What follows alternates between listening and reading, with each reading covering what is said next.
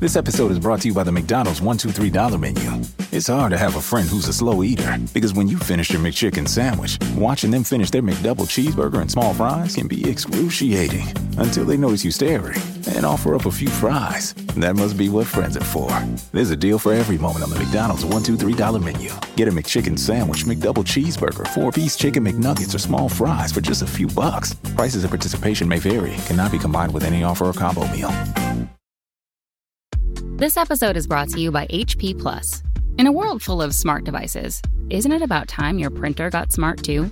Now printing is smart with HP Plus, and the HP Smart app is how it all happens. You can print from your phone with just a tap, no matter where you are, even from your garage slash home office slash yoga studio. Huh, that is smart. HP Plus. Learn more about smart printing at hp.com/smart.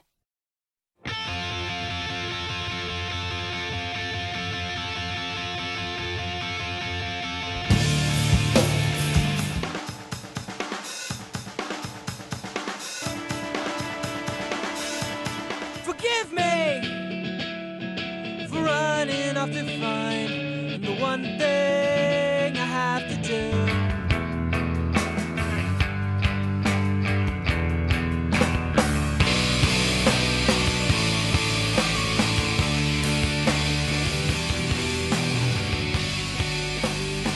Well, welcome to the Washed Up Emo podcast. Uh, my name is Tom Mullen, and as always, Raymond Harkins is with me, and with a special guest, um, very, very, very special, uh, Eric Richter um, from the band Christie. Front Drive and the 101 Golden people City. feel like that. You and my mom.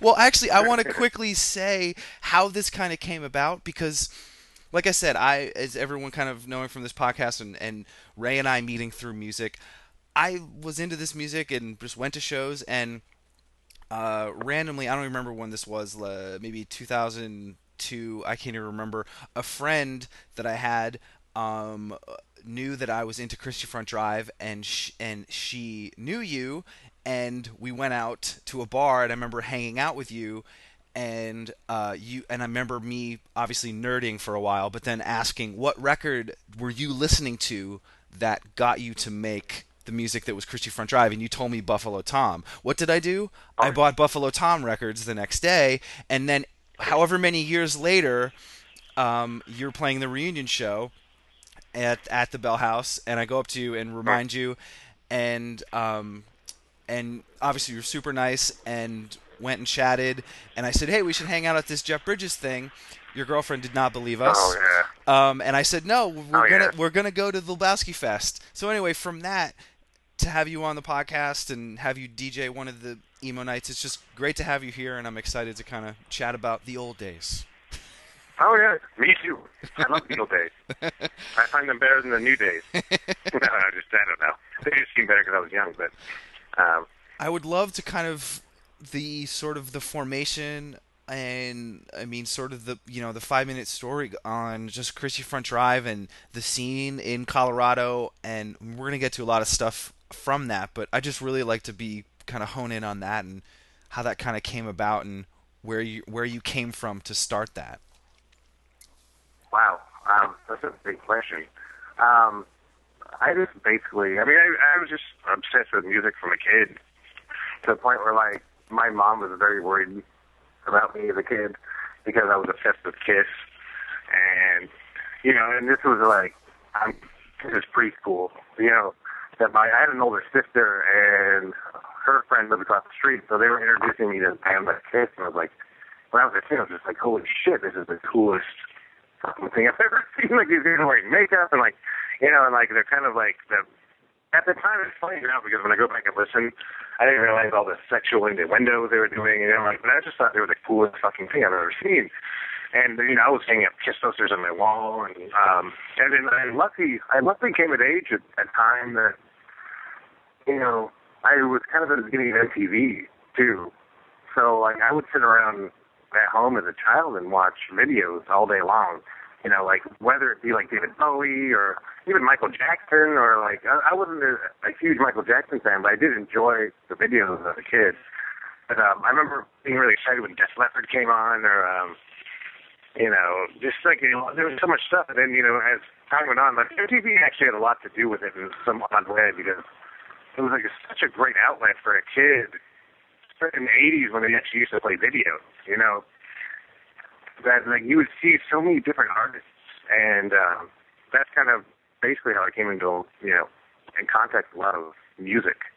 And I still listen to a lot of like exact. I still to this day love INXS because I just remember watching those videos and they were so fucking cool, you know, like um but it just, and also just wrote great songs. You know, to me, like and that's the thing is like my thing is like I love a great melody and a lot of these bands you know, there was a lot of great bands in the eighties just wrote amazing melodies and um stuff that would just stick with you all day. But but I was so obsessed with MTV at one point I could actually almost like predict what videos they were, they were gonna play every hour because they became so uh formulaic formulaic I can't talk right now, but pronounce this word for me, Tom. what? Formulaic. Yeah, I'm really bad. Yeah, thank you. but um, I have a I have a hard time with that. I used to say photography for a long time, but um, and it was actually from the back of a Duran Duran record. But I I, I just grew up like obsessed with music, you know, to the point that uh, that's all I thought about, you know, and once uh, you know, then all of a sudden like you know, you had uh, what was a metal show? Um, Headbangers Ball. Headbangers Ball, which was, you know, well, there were different versions, you know, like maybe early on, and even in Denver there were. But then the, the and then we had, uh, you know, Sunday nights when you would have the, uh, it started off like the IRS Cutting Edge. Do you remember the IRS Cutting Edge? I do not. It used to and if you like it, the first like independent, like you know, like it was like this indie show was like called the IRS Cutting Edge, and they would play Cure videos all night, and and it's the whole time I was watching MTV in that time period. I was, was exposed to all these amazing bands, you know, like The Cure and like, and then they would even start getting into like early Britpop, and it was just it, every time you turn on the television, you're like, holy shit, I've never heard of these bands before, you know, like from all over the place, like you know, the Trashcan Sinatras and Ride and Swervedriver, and it was fantastic, you know, like, and that's kind of where I came from. I just was obsessed with watching bands, and like think- just really into like just watching like I just thought it was such a cool thing like my whole life, you know, from an early age. I, I think you. I, I think you. Oh, sorry. No, no, you're perfect. Because I, I think I think you hit on something that is insanely important. Because I mean, uh, Tom and I are uh, of an age where I mean, we were both we remember Headbangers Ball, but I think something that was you know big for myself was like 120 minutes, it, which is Oh yeah, exactly. which was like.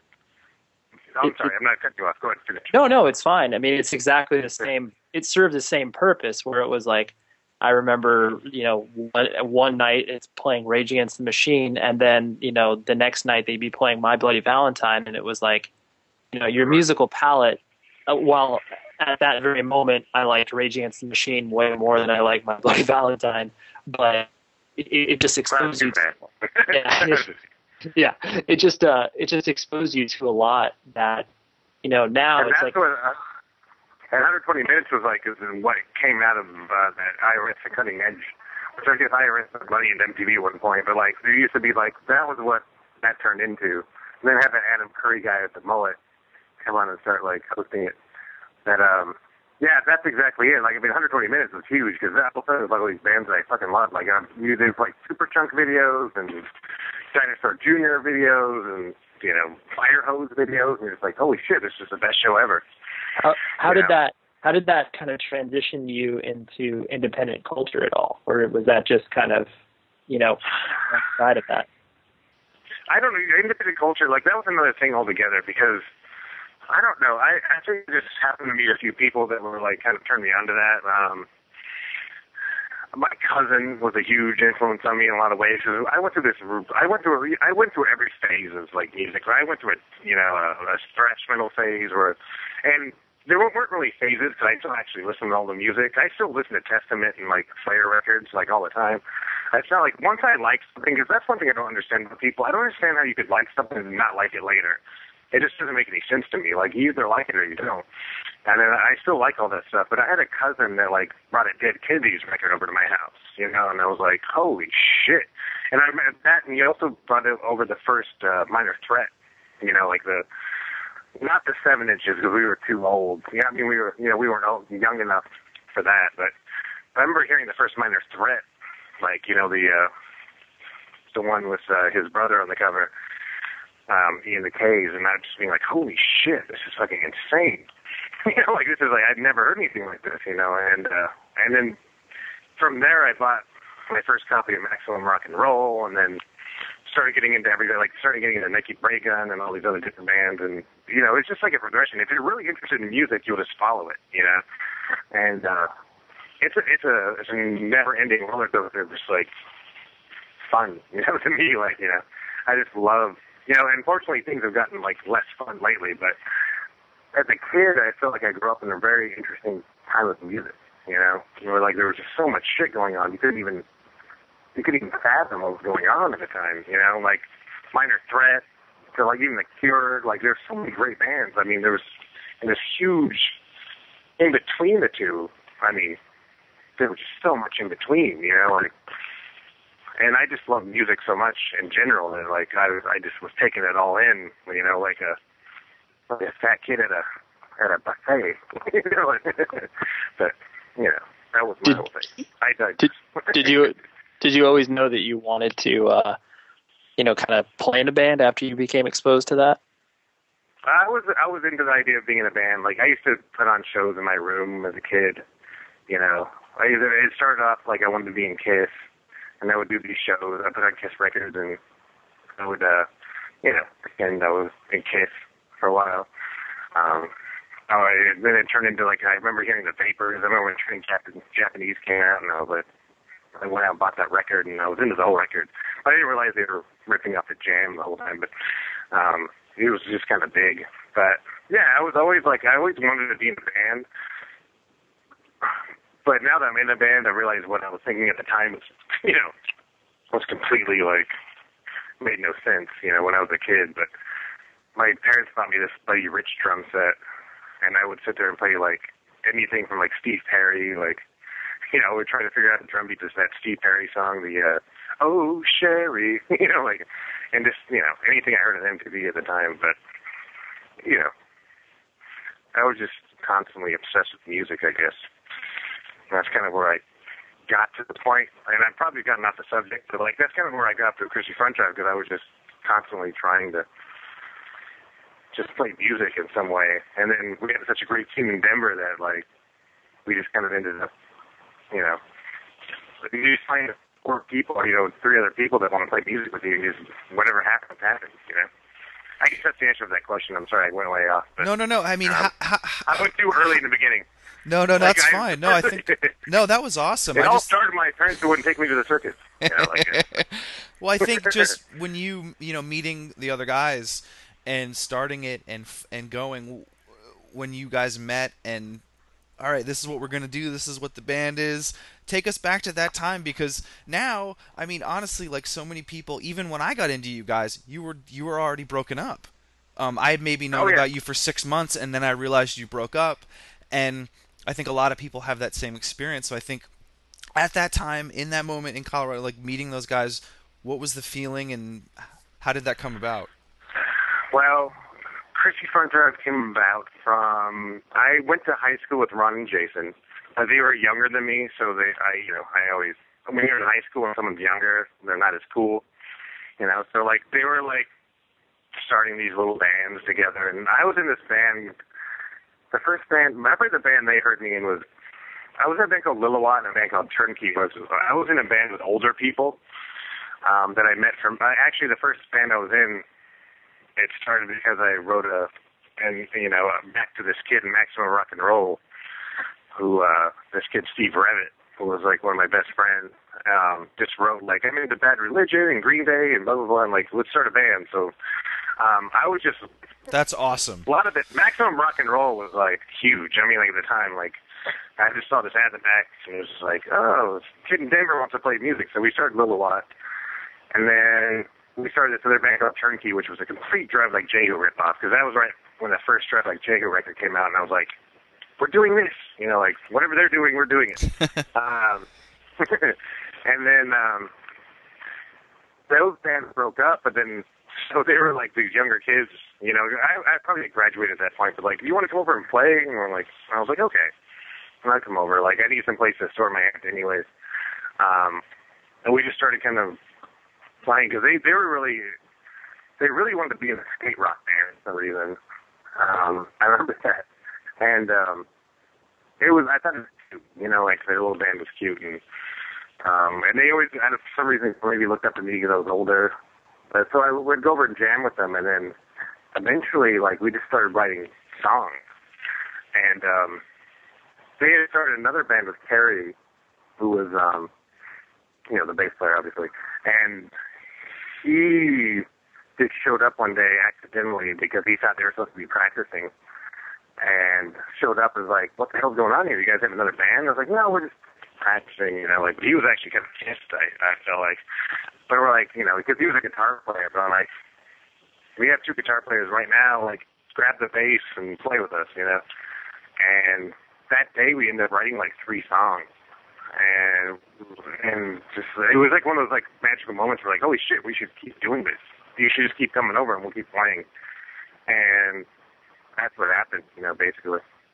And then all of a sudden we we pretty much had that first EP written in like you know probably like two months you know. Because it was like we were just sorry sorry to interrupt, but like how no, it's interesting it's interesting because you guys since like you said the the goals you know you didn't collectively come together being like hey we would like to sound like you know bands a b and c. It sounds like you had sort of you know an idea and then the other guys kind of had an idea like how did you arrive at the sound that you guys did especially just because well yeah go know, ahead. but we were listening to the same stuff though. Like, I mean, at that time we were really, you know, I was really into Superchunk at the time and um Jawbox. I was, I was, I was always buying because I went through this big lookout times like this. I was one of those lookout kids where I bought anything that came out of lookout from the early like Sam I Am stuff. Um, even like Jawbreaker. I remember I got that as a for Christmas gift that year, and um, so like, but those, but Kerry was definitely something that came from the outside. I was like, I totally, I, I know those bands too, and um, and we started like this off with that because I think a lot of like our first shows we would even play covers. Like we, there was a, band, a great band from Portland called Crackerbash, and uh, we covered one of their songs, and we actually did a Superchunk song one of our first shows. But we were just really into that type of music at the time because at the time it was really a great time for that type of music, you know. But like when the first Superchunk, because I remember someone telling me go buy the No Pocky for Kitty record, and I remember like being blown away by it, you know. Like it's like holy shit, it's a fucking great record. And and uh, Kerry actually was like, have you ever heard the Archers of Loaf? And I was like, no, you know, like and then I remember hearing that, like whoa, you know, like um. So we we were all on the same page in that way. Um, so you know, it was easy to like come up with the sound, you know, even though it was really like when I listen, when I listened back, it didn't really sound necessarily like those bands, but we were that's where we were coming from, you know, just all like you know Lookout Records and Dischord and um, whatever band was cool at the time, you know, that we thought were cool at the time, you know. Silkworm, Silkworm is another one, but uh. So yeah, so it was just lucky. We just, we were on the same page basically, and just started writing songs. I mean, it's so many. I just you know I was kind of thinking back because I knew you guys had the anthology CD, but all those kind of came from those seven inches, and you know one of the seven inches you guys did was with Jimmy Eat World, um, Uh-huh. and obviously that's you know a great thing to do early on. Um, you know, well, when- they weren't that. You know, at the time they, They were were a like just punk band. weird band from Arizona. Yeah, yeah, and and, actually, when we first heard them, like when I first time I heard them, they were they sounded like NOFX. They, they were like they were like an LA punk sort of thing, like but in Phoenix. But um, but then they changed their sound, and they then they just became amazing. But um, they, we met them on our very first tour because uh, Jim and his friend were decided that they were booking shows in Arizona, and we sent them the first 12 inch. I'm like, can we play? Can we play? You know, 'cause back then you would send the 12 inch out, like, please give us a show, you know, because we want to go on a tour. You just book your own, you just book your own tour. You just call people up and be like, uh, so you figure out a path. So like we're gonna go through Arizona and then up through California and to Portland and come back home, and you would just keep calling people like, can we please get a show in the city this night, you know? And you would just keep doing that. But at the time, it was easy for some reason. Now, when I look back, but Jim from Jimmy World is one of the one of the people that was like, "Yeah, we're putting shows in Arizona." Um, when I met him, he had like hair down to his ass, and, like you know, he was a, you know he was a totally That's different awesome. dude. But uh, um, but you know, but that's what you would do back then. You would just call people, and then you would jump in a van, you buy a van, put your music, your gear in the back, and you would just go, you know. And uh, it was fun. I mean, it was a fun time, definitely. And then that's how we met those guys. How I uh, think I think they slowed down because of you. I think what? I think they they stopped being a punk band once they saw you guys. It's possible because Jim was a really, really big fan. Jim loved us, and like was, and I think he liked the fact that we were softer, you know. And because when we first met them, Tom was the lead singer, and um, that was, you know, it was we it was a different band altogether. Not that it was bad, because I actually really like Tom's vocals, and like when they play live now, I love when Tom sings. Um, but uh, yeah, for some reason, like there was some switch with the vocals, or like Jim, like was more kind of like maybe listening. I don't know. I, I it's you I can't speculate on what they were thinking at the time, but I remember just all of a sudden Jim started singing, and they just slowed down. Well, did they? One thing they did do was like they were doing what we were doing, but better, you know. And we noticed it, you know, like fuck, it's a little better than we are, a lot better. And then, uh, you know. Did you whatever. meet? Did you meet the? Did you meet the Boys Life? Or I mean, if you saw another Jimmy Eat World thing, I just I mean the same thing with Boys Life. Like same meeting up. Was it the same? Like sending out a record and then No, Boys Life was Boys Life sent us a record, and because we used to like at one point, all of our friends lived in this warehouse in downtown Denver, where we would set up shows, and we would. I mean, like, basically, we just let because it was a warehouse that was like kind of set up already for shows because whatever like older band in Denver, like it's you know this the generation before it's set up, and they built a stage, and at one point that scene was kind of burnt out, and like we my friend Steve Revitt, who was I was in that band with Willow and Turnkey, he found that place and was like, "Well, this is a great warehouse." Where like actually there was living spaces in it, so you could move into it, and there was a stage in the back, and then we just started doing shows there, and it became you know people. It's got some word of mouth, and then one day we got a seven inch by this band called Boys Life from Kansas. Like we'd like to come play in Denver. We're like, whatever. Yeah, we'll throw you on the show. We'd never heard them. And I, I remember that night actually because everyone at the place was like, "Holy shit, these guys are really fucking good." I remember that especially because the whole place, you know, was like, "This is this band's so fucking good." And we just became friends at that point, and um, decided, you know, like we started playing shows together, and like, let's just go on tour together, you know, because then they heard us and we jived, you know, and uh, it was just one of those. But they they actually came to us um, and they were just they were fantastic. Like early Boys Life shows. That's one thing I I uh, anyone who's into emo, the, people who've never saw early Boys Life shows are are uh, missing a huge part of it because that was one of the bands that was like, holy shit, like something something's happening right now, you know, and it's really good because they have this like this weird dynamic of just being soft and loud and just blew people away. I mean, when you would see them live, you're like, you literally just like, I don't know what the fuck just happened, but I'm fucking, you know, like I'm blown away right now. It's like being beat over like a the head with a two by four when you saw them early, early on. Just unbelievable, you you know. And to this day, I I would love to go back in time and see them live again in that time period. You know, just fantastic. So like we became friends with them, and then they got hooked up with Crank, but that's another story. I mean, later on. yeah. I mean, I well, want this to keep talking. No, I love. Oh, come on, this is like Yeah. this is like emo gold. Um, you know, I think. I mean, was was um when you saw Mineral for the first time, was that something the same thing where it was like a record, or was it you guys were in Austin and? we were in Austin. Um, we happened to play this. Like we were actually not in Austin. We were in Houston. There used to be an the the club Emo's. There used to be one in Houston and one in Austin. And the mineral thing was just a complete random thing too. Like we just happened to get booked on the same show, um, and not even like for any reason. You know, like we didn't know each other. It just we showed up to this club in uh, Houston because we were just doing one of those like in one of our weird little tours that we had set up. We were just getting the man and like lose money basically. And you know, because we were like 20 at the time, we didn't give a shit, and um, and um, we show up to this club in Houston, and we start, you know, replaying. Like they're like, there's this band actually called Mineral, and I remember just watching them, like, oh wow, you know, like what was that?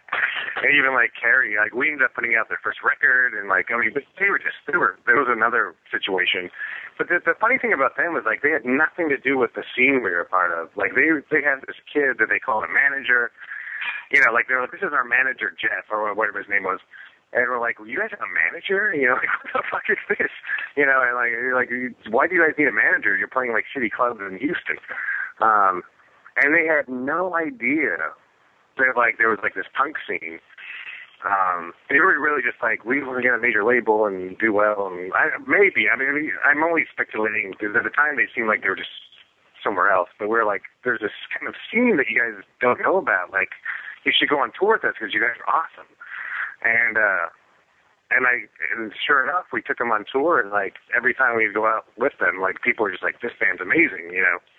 And uh, they just kind of like I think we helped them onto that, like getting in, introducing them to the the punk rock sort of like circuit, you know, that was like you know the book your own fucking life stuff and the maximum rock and roll. But uh, I remember, yeah, they were fucking awesome. Like that was one of the only bands we played with because we would play with the weirdest fucking bands, you know, like all the time. You just show up and like we play with bands that sound like you know the, the Crash Test Dummies and like Oh my God. we get up, you know, it was like I like that all the time. But then Mineral was just like, man.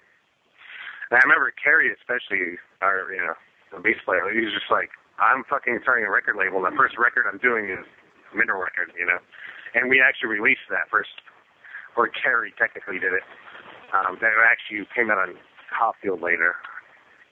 Um, we were just like, we love this band, so we just go on tour with them. And uh, and, and sure enough, they got huge because I knew, like, I knew that the people I knew were, were going to love them, you know, and they did. You know, and it, To I actually to- think they got to- bigger, bigger than us eventually. to when when you say uh like when you say huge um because like tom was saying like i I- i'm i was never able to see you guys play live um like so what in your mind like what was huge back then where it's like you know like oh, was like that's funny because that's funny you mention that because like you really, it really wasn't. Like I mean, that was like if you can get like a hundred people to show up to a show, you're huge. You know, like okay it wasn't like you know we were playing in people's living rooms and shit. You know, like a lot of our shows are in basements and and just like whatever, like they rented out a VFW hall.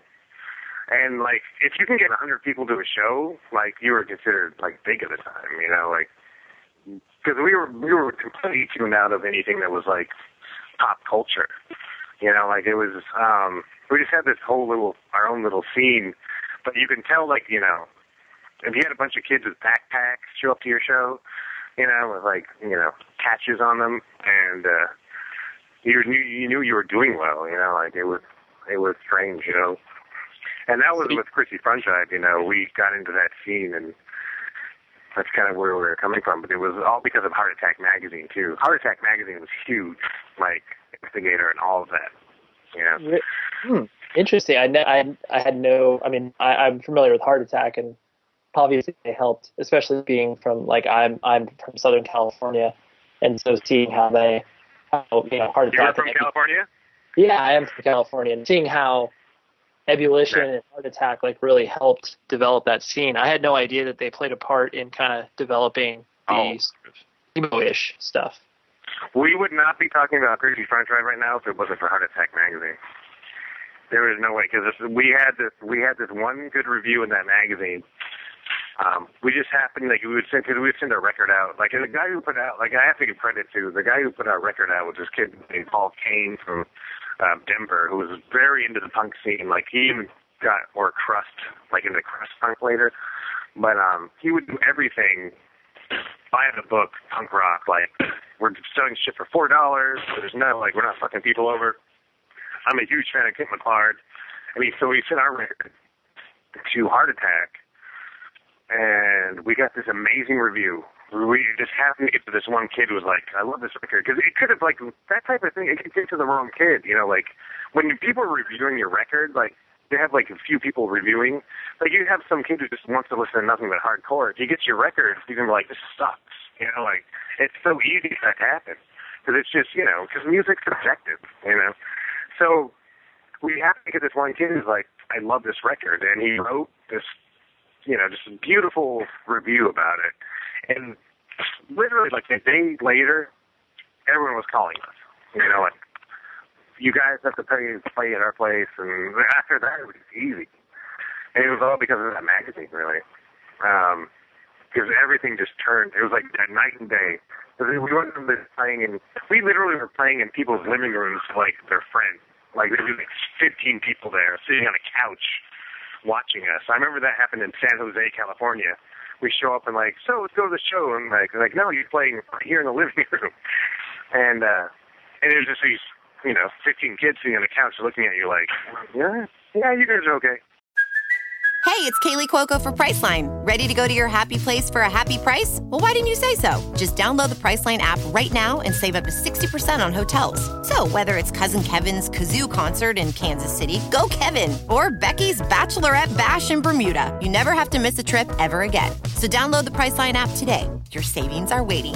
Go to your happy place for a happy price. Go to your happy price, Priceline. You know, like that was a. Yeah, that's that's Um, so that's so funny because now it's like you, you look at uh, you know like a basis of comparison, like alternative press. Like obviously that's like one of the largest music sort of publication Okay. that's that's around, and yeah.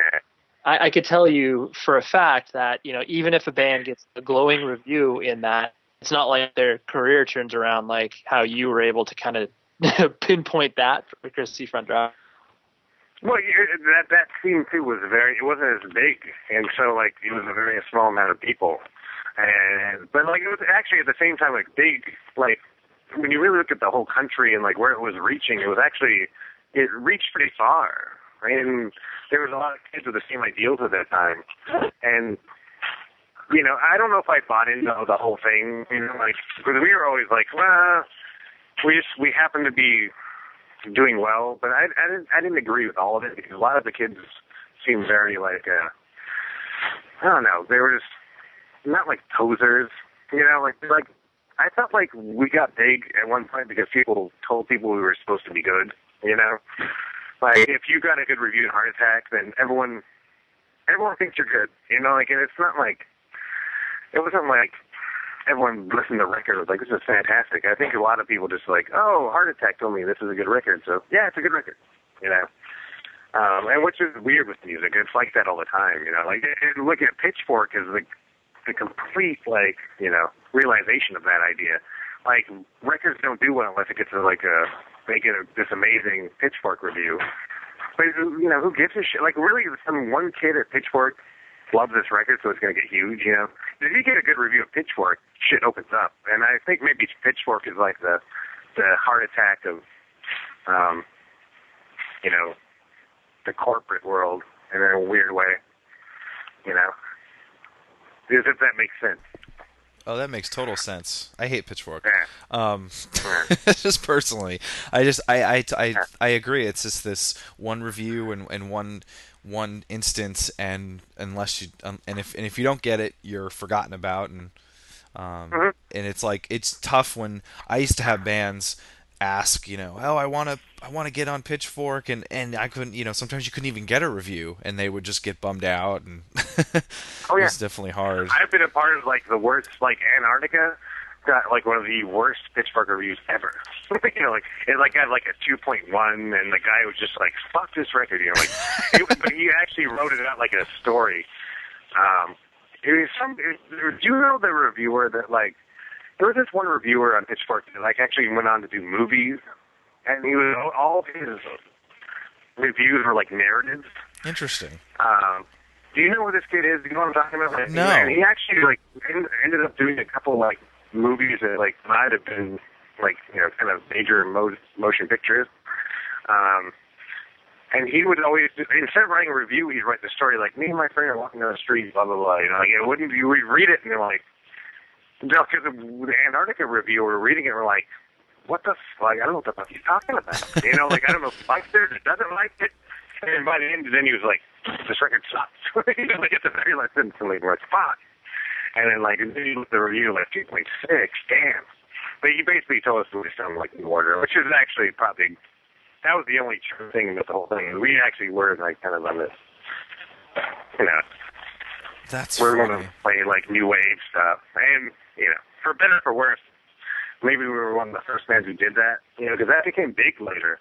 I don't think it's because of us. We just, you know, luckily we were like one of the first bands to like try to sound like New Order or like uh, Underworld. Or I remember showing up to like these emo shows, like, and we had all these keyboards set up. You know, like we had MIDI keyboards set up, and these people were like, yeah, like you assholes. like, what are you doing? We would also be like, oh, thanks next Christie Front. There's so many shows you can just see see people looking at receiving, you know, like. But then like five years later, it was like the big thing. I was like, God damn it, we, I always missed the boat. Yeah. You know, like Well, that's the thing about I mean the some of the bands that you were probably touring with toward the end. I mean, I wanted to get your take on some of the some of the other bands you you know with Christie probably touring. I mean, Promise Ring. I know when we had chatted um, a few weeks ago, you were telling me that you know Davey on. was Davey was all about Duran Duran. oh, Davey, not even Davey, like it was a Scott Beschta, who was who was the bass player. Oh, it was a bass was player. like a huge, yeah, no, and that was the guy who eventually got, you know, that's the type of, I don't know, I don't want to talk about that too much, because I always, I don't know what happened with that situation. There was a lot of allegations, and which I thought were ridiculous, because I thought Scotty was just the greatest guy ever. Um, but he was a big Duran Duran fan, and when we were on tour with him, he was always searching for like Duran Duran singles, and um, and really, I, just not that I didn't like them later, but like early on, the Promise Ring were just the shit when you saw them. Like they were like they were so, like they were so like cool, you know, like when you see them like this band is so fucking cool, you know, like. And we we we, we did a couple of tours with them, and right before they recorded that first record, and they were just they were just so great, you know, like. And later, like maybe I just wasn't like into what they were doing later on, and I probably would like it more if I listened to it now because maybe they were just higher up on the echelon than I was. But um, God, they were fantastic. Like early on, like I remember we we play live with them. You're like, God, you didn't want to play after them. You know, they were just so great.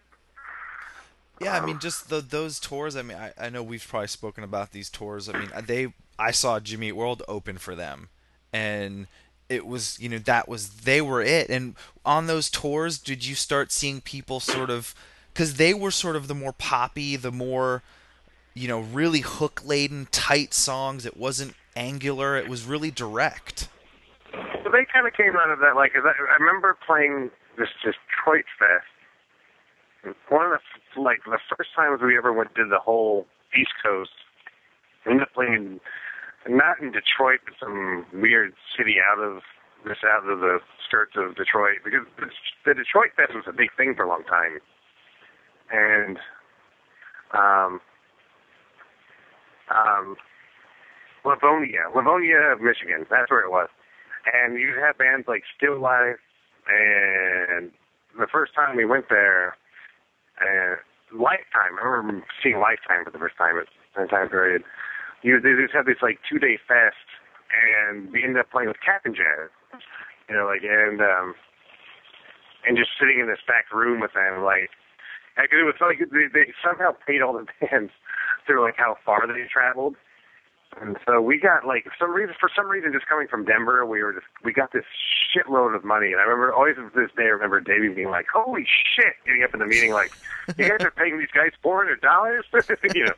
And uh he was like, well, I was like, I don't know, like I have nothing to do with this, you know, like um but it was this amazing uh thing, but then I feel like there was a that that scene. If you go to Chicago and like um when you know the whole like Southern Illinois or not I don't know if it's Southern, but where it's Champaign, they had a whole other sound there. Like there was kind of uh their own thing, and I never understood that sound. But Promise Ring was coming out of that, like the Cap'n Jazz, um, which we went on further with like American football and all those bands.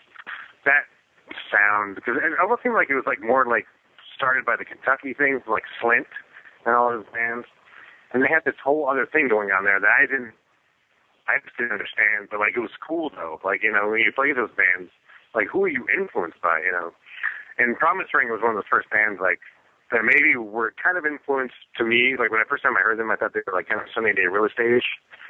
Um, but they also had like this weird Chicago, Kentucky thing going on that we didn't understand. I never was influenced by. It.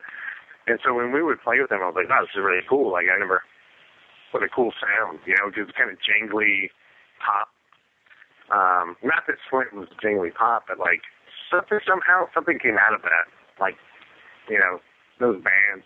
There was a great band called Sweep the Leg Johnny. Do you guys know those guys? I saw them uh, a few times actually. They I never saw bands growing up in Vermont like this. They never they never came through unless they were a hardcore band like Sick of It All, and Sweep the Leg Johnny came through, and I was blown away. I bought everything they had, and that was like it was. one- I, I probably haven't. Someone probably hasn't referenced that band in a very long time, and and and it's great that you mentioned them. It just that that was that totally you know it was direct but it was had a little curve to it that i don't know if if people haven't checked them out definitely look look look them up they were one of those bands that like seemed to be on something that we weren't. You know, like uh, that they were, you know, they knew something that we didn't know, and it, I don't think they'll never get the credit for it. But I think they started a lot of that uh, angular like math rock shit in, in kind of a way. Because I remember even meeting them, just like these are the weirdest dudes I've ever met. Um, And also, no one they- references They told this math rock amazing anymore. story about them being robbed. What? i was just saying no one mentions math rock anymore Well, yeah. Well, you know, it was not. It would, sometimes it doesn't always go hand in hand with emo, but like it kind of does in some ways. Because if you listen to like Polvo and bands like that, it kind of, it kind of it mixes, you know. And a lot of a lot of those bands are usually bigger than the emo bands. So like I think a lot of emo bands would like copy math rock because Slint. I remember once I would, when you were like in an emo band, or I don't even I hate saying that because no one considered that at the time. But the bands like if you listen to like you know, the Promise Ring and us, everyone like we listen to bands like the Rachels and um Fork and Carnations and Slint and stuff, and like be really influenced by it in some way because it, it seemed kind of cooler than what we were doing, you know.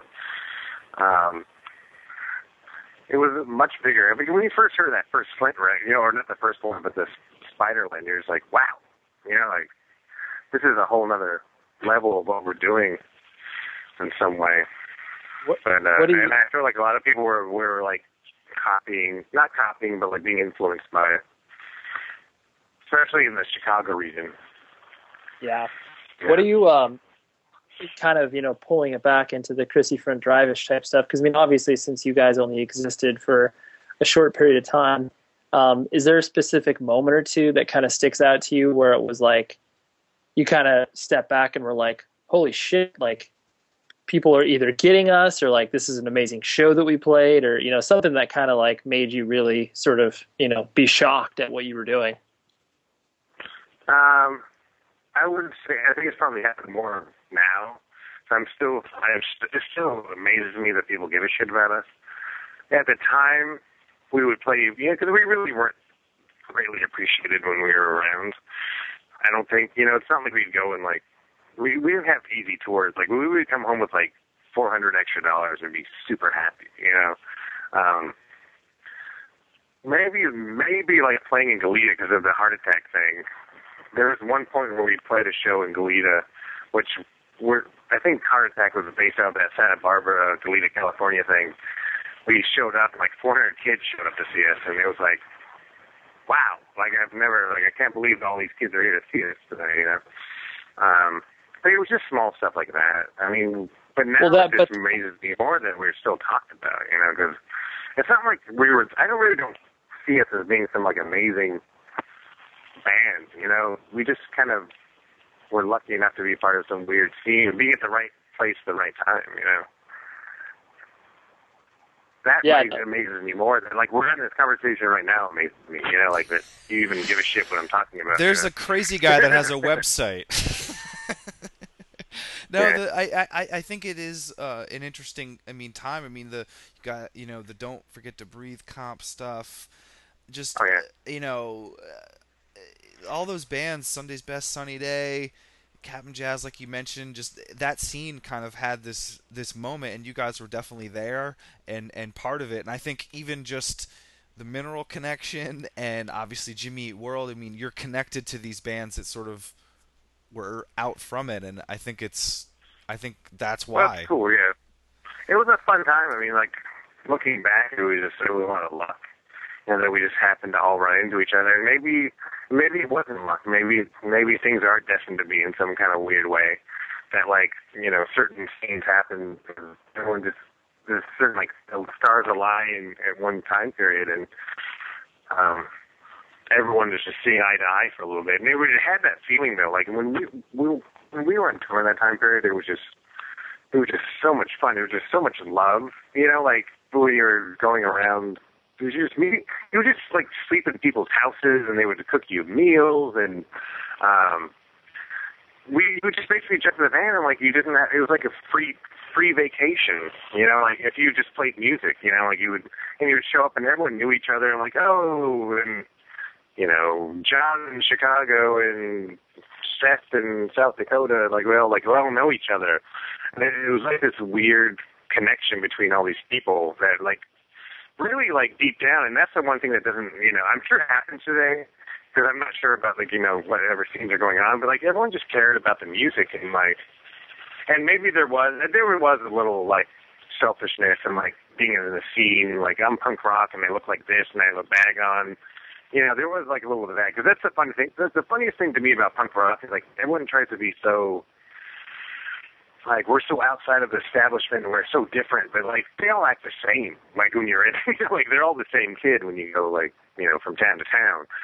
But the one thing that was there was like a love of music, you know. And back then, that you don't see much anymore.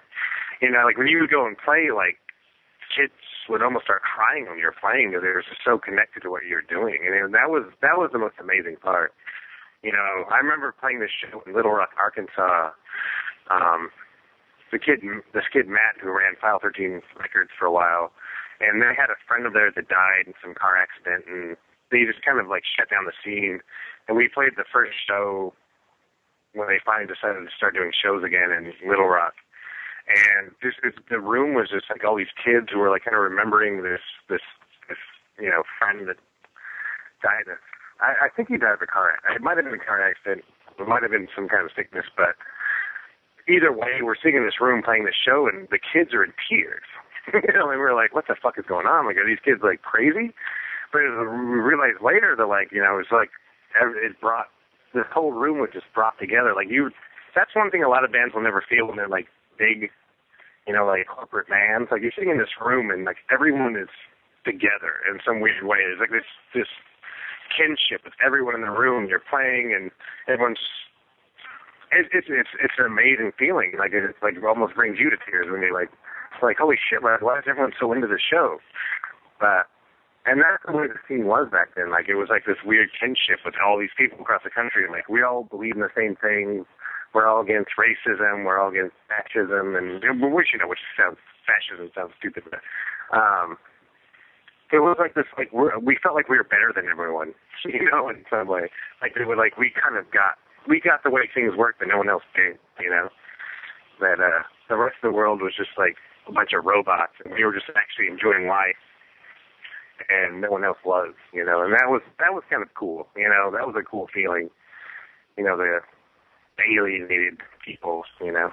Well, the I think Uh, too it, it kind of leads into you know if it's you know you guys had, had broke up and then from that from you know 97 on it was sort of on for the things kind of broke Well- I, I mean i felt like it was Yeah. it definitely broke at some point and it it kind of took a different it took a different light Everything does. I mean, like the the problem is when money is introduced, everything changes.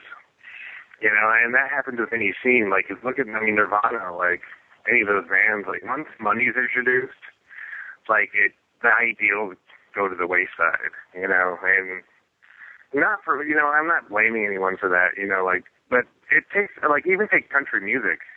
You know, like country music was a very important, like very interesting, like cultural phenomenon. But then once people start getting paid, it just turns into shit, you know. And that's the way everything happens, you know. Like, if even like uh, maybe the electroclash scene in New York was kind of cool one point. I don't know. I, I have no idea where those kids were coming from, but like once money's introduced, everything turns to shit for some reason. You know, like and because you can't really, it's really hard to make money in art. You know, because once you mix it, I don't know what it is. It just it seems to like kill the art for some reason, in some odd way. I don't know if you guys agree with that, but No, I, I think I think the scene. You know, there were bands that were. You started to see the buses. And you started to see sort of the complaining. You started to see the 15 merch designs, and it's not a problem that they're trying to make money off it. It just it, it, it, started to get bigger. It started to have more people. The you know certain other groups of people oh. started listening to it. So yeah, I I, I that's feel the hardest changed. part of it. It's such as a hard. It's a hard part of it because for me, like I'm actually, and I'm not trying to be like I'm this like I'm better than everyone else sort of thing. Like, because I actually think my the way I think is probably like it's probably not a not really. It's probably I'm trying to think of ways without offending people, but I mean it's it's probably hurt me more than helped me. That like I I hate when art turns into like a money making sort of like like I, I know and I, I just don't want to offend friends who have done it.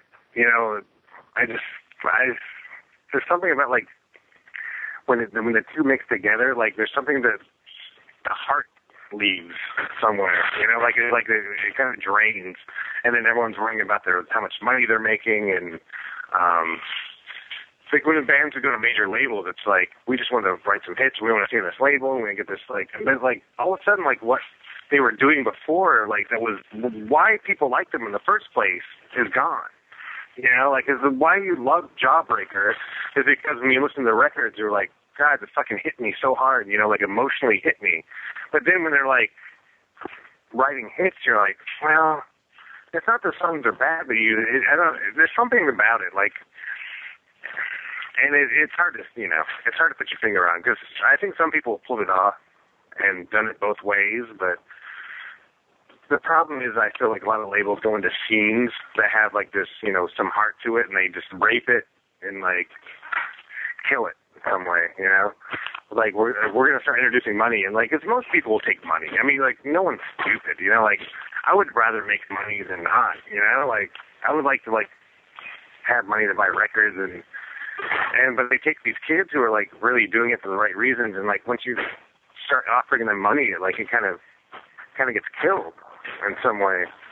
It's a weird thing like money has this weird ability to kill um heart in some way. Yeah. You know what i'm saying? And i would i would have been just as you know i think i would have fallen for the same thing. I'm not saying i wouldn't have. If someone says like here's a million dollars i don't know what i would have done you know Well, the I think I wanted to bring up is too is you know you guys breaking up, you've got this time frame, and then the reunion in 07. What Yeah. was the feeling uh, coming back, playing that show? I saw some video of it. I mean, it looked like such a you know you guys were having fun, and what? That was a blast. Yeah. It was a punk rock, you know, like these these really cool kids, and it kind of stemmed from that whole like um. I feel like one of our biggest fans and Denver was uh Gared from uh um Planes Mistaken for Stars. You know, like he was like one of those kids that like saw us in Denver. His name's Gared, right? Um, am I getting the name wrong? No, you're right. but um he was like part of that Denver scene and and it was kind of like the Denver like the Denver Fest was kind of like a offshoot of like the the fest in Florida, the um, Gainesville Fest, Fest, you know, no idea thing. And so like they would have another one, but they, they were like, we should have, should run that place. So like we basically just kind of we'll fly you out, just play the show, and but it, was, it had this great feel of like you know, like everyone was just it was appreciative. No one was making money off of it, and you know, like it was. We would just like to see you play these songs one more time, you know.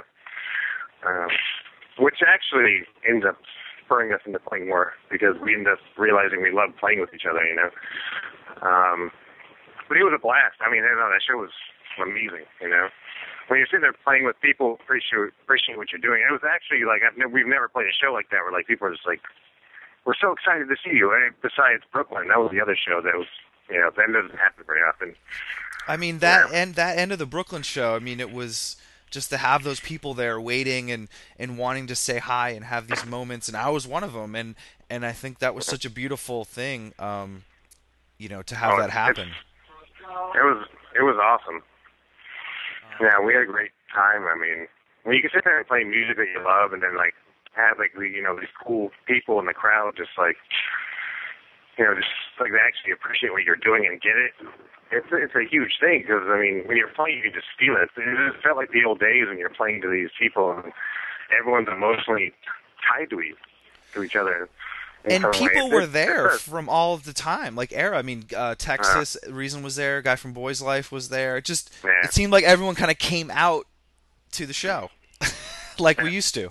well, I think we all love each other in some weird odd way, you know, like because we are all a part of something that like a lot of people weren't, you know, and you know, it's it's cool, you know, like that, and it's still appreciated, but like it's almost like you know how celebrities become, and I'm not saying we're celebrities, I'm not saying that at all. I mean, I'm just saying like when you're a part of, it would be the same thing with like a boot camp. You become really close friends with someone in the boot camp you know, like because you went through the same thing, you know, like we all had the same experience of like playing these shows in people's basements and and you you know, there's a kinship there with that, you know, like we were all together and like for better or for worse we just played these shows and had a great you know, it was mostly better because we had such a great time, you know. So because I didn't go to college, like and I did a little college, but I mostly just went on tour and like for me it's almost like my college buddies in some way you know. Like when I see those people, like the people that we, you know, we did these tours with and played with and hung out with, and it was like that was my college friends for me, you know, in a lot of ways. But it was almost cooler than college because we were actually like doing something, you know, like we weren't paying our ass with the money to, you know, getting to some shitty job later, you know, like I don't know, we were like actually like there was something we were we were doing that was kind of important at the time, you know. It felt like culturally important in some way.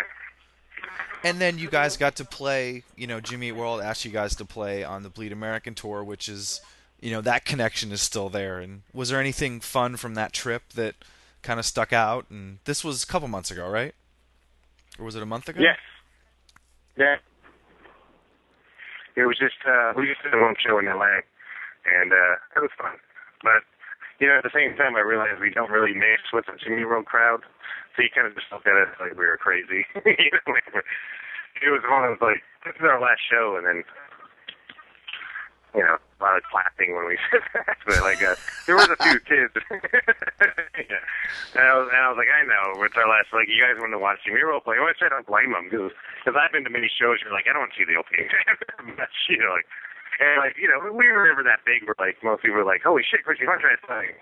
You know, like there's like, you know, twenty people in each town and like give a shit about us. You know, so Well, I was I was gonna um, say you guys should have played the Static Prevails tour because then we're old enough where those kids would have got you. But the Bleed American tour is a lot of you know that was their crossover, so a lot of the the uh, fraternity kids um, in that era um, were out there. So maybe that was why. But that that that's funny if you're like, hey, so we got a couple more, and then everyone starts clapping. So yeah, yeah.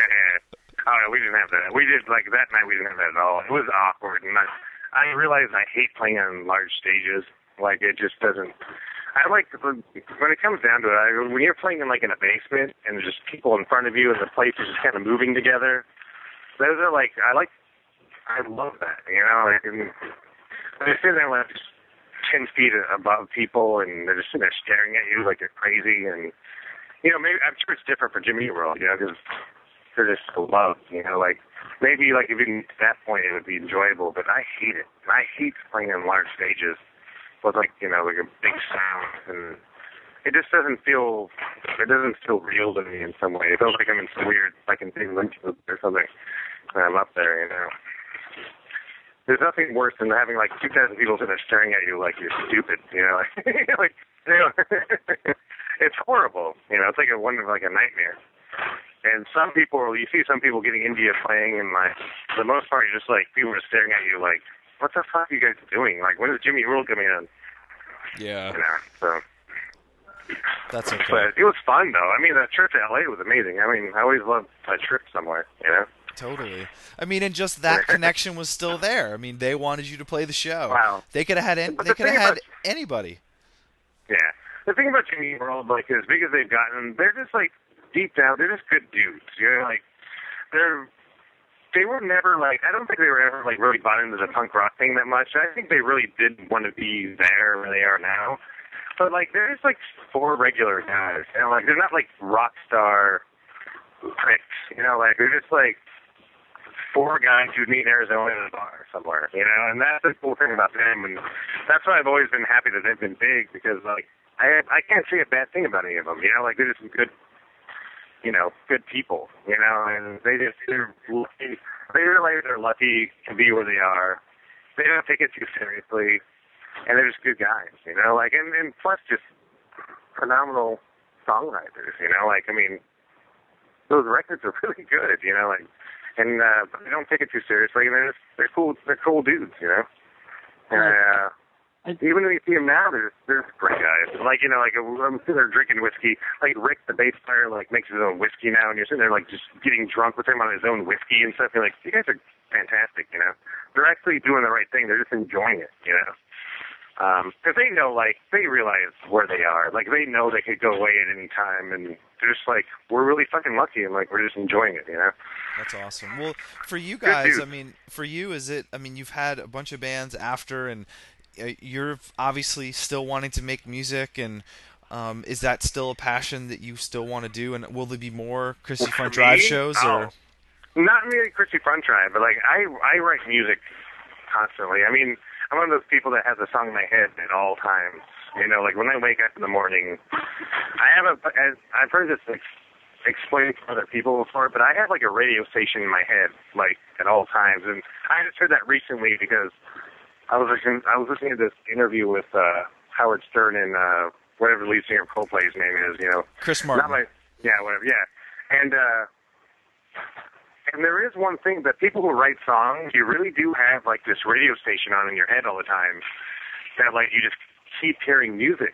Like when I wake up in the morning there's usually music going on in my head. And um you know, unfortunately mine haven't my songs haven't made a million dollars. I I have I have these like piece of shit songs that do nothing.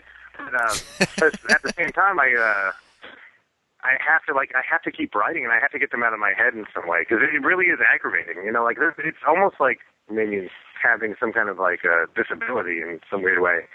So like I get up and like uh, I have to write songs, you know, and so to this point I, I need to write, keep writing in some way, and I'm hoping at one point that I actually do something great, you know, like. Christie Front Drive, you know, like I'm really appreciative it's done well, but I I still feel like I have something great in me, maybe, you know that I, I would I would like to die. When I die I would like to like have one of those records that you're like this record was fucking awesome. You know like it was you know it changed you know something. You know I mean Christie Drive was just you know it was cool but I still feel like I might have something better in me.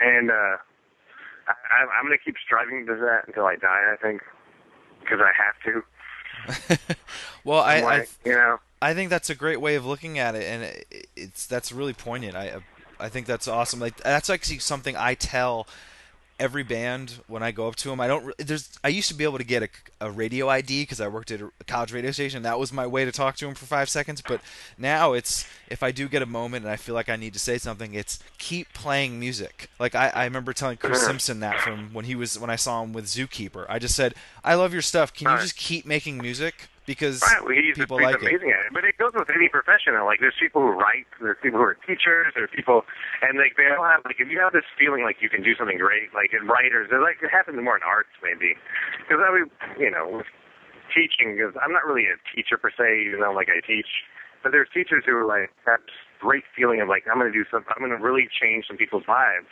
And if you have that feeling, you got to keep doing it, you know, like, or you know, anyone who writes you know, you know, because I know Tom like writes a lot, and like it's just like you. I'm sure everyone who does it passionately is like, I have something great in me, you know, and like you have to keep doing it until you feel like you've reached whatever that is that's great in you, and it happens, and no matter what you're good at, like if you're a mathematician, like I'm gonna solve, you know, the, you know, when they solved like what was that whole thing with the donut, what the uh, um, they somehow there's something with mathematicians. They're always trying to figure out the the um, equation of a donut because of like the roundness and like and some guy dedicated his whole life to it, you know, and and actually went crazy from it, you know, and like you know, it's it, no matter what you you have to find something you love and just try to be as good as you can at it, you know. I think that's one of the most important things in life, you know.